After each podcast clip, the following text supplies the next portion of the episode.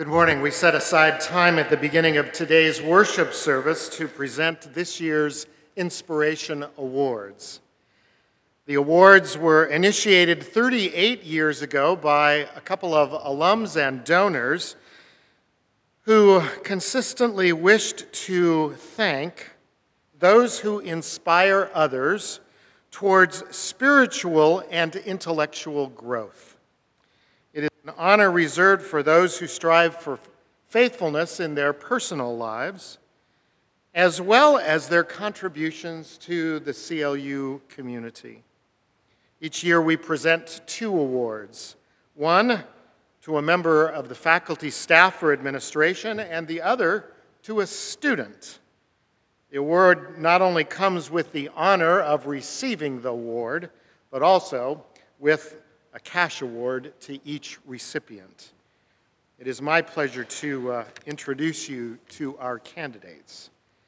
This year's Student Award goes to a senior who embodies the call from Proverbs 31 to speak out on behalf of the voiceless and for the rights of all who are vulnerable. This student cares deeply about the people around her and is a fierce advocate for them. She is unguardedly passionate and vocal about the people and issues she cares about, particularly issues of diversity, inclusivity, and social justice. Her willingness to openly champion her causes gives others the strength to stand up for their own beliefs. She inspires others to be their best selves by being unapologetically herself. She is unafraid to follow her curiosity and her heart, whether they lead to study in Japan or to organize a trip across the country to attend a gay Christian network conference. Since her first day on campus, this senior has served the Cal Lutheran community. This includes her work as a peer advisor, as a member of the ASCLUG Senate, as president of the Pride Club, and as a leader of Interfaith Allies. Her smile, her loving personality, her energetic work have helped ensure that Cal Lutheran is a welcoming and inclusive place. With great pleasure, please join me in awarding Michelle Sarami.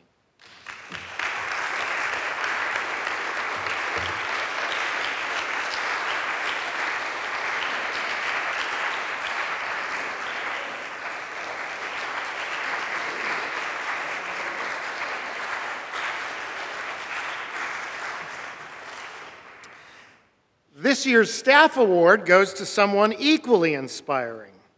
He has been described as a thoughtful humanitarian who lives his life as if there is something to learn at every turn, constantly at work to cultivate the compassion that comes from serving others.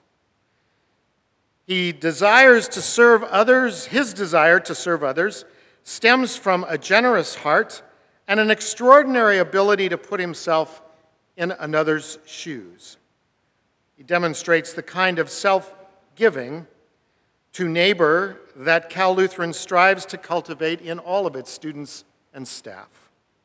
Most remarkably, this staff member is one of the rare individuals who is willing to live his values even when it causes him personal discomfort.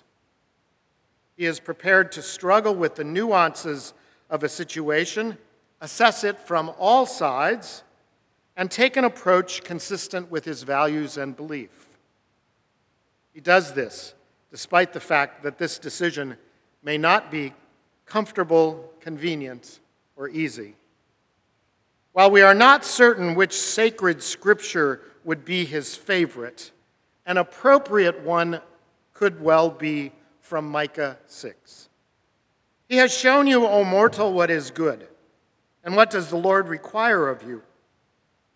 To act justly, to love mercy, and to walk humbly with your God.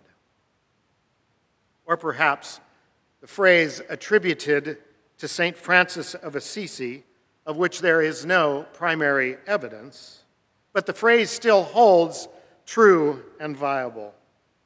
Preach the gospel at all times, use words when necessary. My pleasure to present this year's Staff Inspiration Award, Dane Rowley.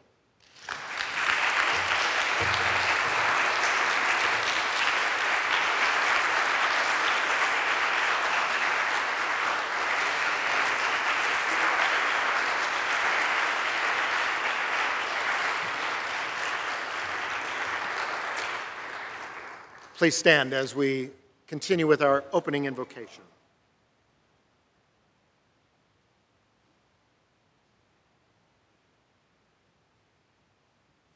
Circle around us, O Lord. Circle around us, Lord. Keep hope within, keep doubt without. Circle around us, Lord. Keep light near and darkness far. Circle around us, Lord. Keep peace within, keep evil out. Circle around us, Lord. Know us, love us, now and always. Amen. Let us pray.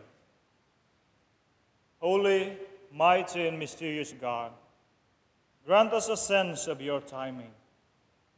These days, when there are not enough hours to read and write, retain and test, till, weed, and prepare, grant us a sense of your timing.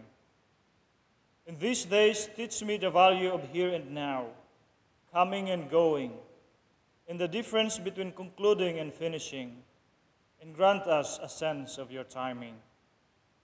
In these days, make us greedy for more, more of you, more love, more grace, more mercy, and more peace in your time. Amen.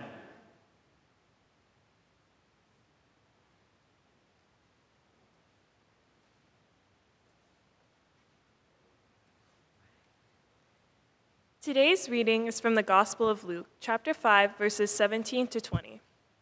One day, Jesus was teaching, and the Pharisees and teachers of the law were sitting there. They had come from every village of Galilee, from Judea and Jerusalem, and the power of the Lord was with Jesus to heal the sick.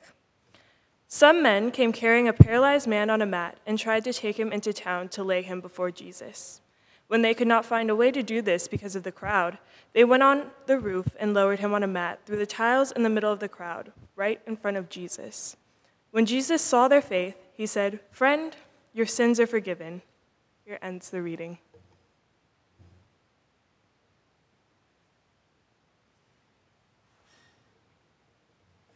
God's grace, God's peace be with you all. Imagine a friendship so deep that one would do absolutely anything for the other.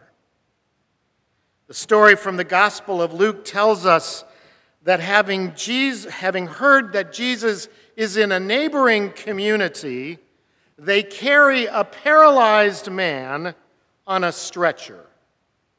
Who knows how far they traveled, what the, we- the weather was like that day, the lengths they went to arrange this? Of course, none of that really matters at all as their chief concern and their heart's desire is to bring their friend to the one who is able to heal. But then, frustration sets in. When they arrive at the place Jesus is teaching, there is no way for them to get close.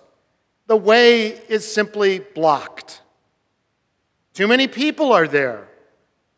The way forward? Impossible. So I hunch they got frustrated and maybe even a bit angry. And maybe the message in their head was surely these people don't need Jesus as much as this paralyzed man. Angry, frustrated, weary. There really is no way forward to get close to Jesus.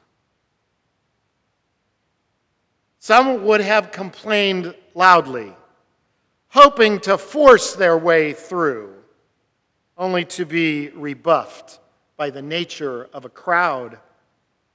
Others may have given up, left the stretcher and the paralyzed man, and walked away and went home.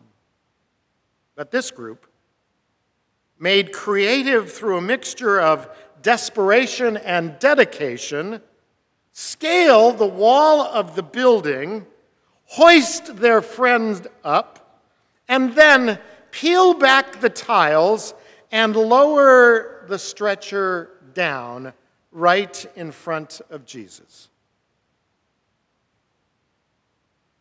I remember this in a storybook. I remember being more than amazed at their absolute audacity, at the mess that it must have created, and the surprise of the crowd and Jesus as they watched these men literally peel back the roof and lower him in. I mean, really? Yikes. And I remember thinking, of course, Jesus would heal this individual. How could he not? Notice what happened next in the story. Jesus saw two things the man needed to be healed, and Jesus noticed the desire of his friends. Luke narrates Jesus does indeed notice the great faith and love of these friends, and in turn, Jesus calls the man on the bed friend, and with that, he is healed. And whom would you haul up on a roof for healing? Take a moment to contemplate the friends in your life, those for whom you would risk much, work much, go to great lengths to help, and those who would do the same for you. Remember the difference friends that have made in your lives at critical times and the difference you have made in theirs. Today we give thanks for friends who know us, who love us, drag us up to rooftops so that we are healed. We give thanks to God who calls us friends so that we are known and loved. Amen.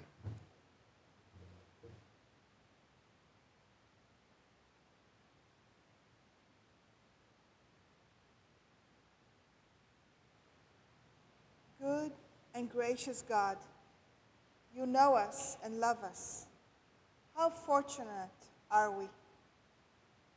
We are blessed by your presence. We are healed by the song you sing in our ears. We are made whole by the love you have for us. In all these things, we give thanks. Amen. In the depths of the night or the first light of day, be blessed by the presence of God. Here, now, and always. Amen.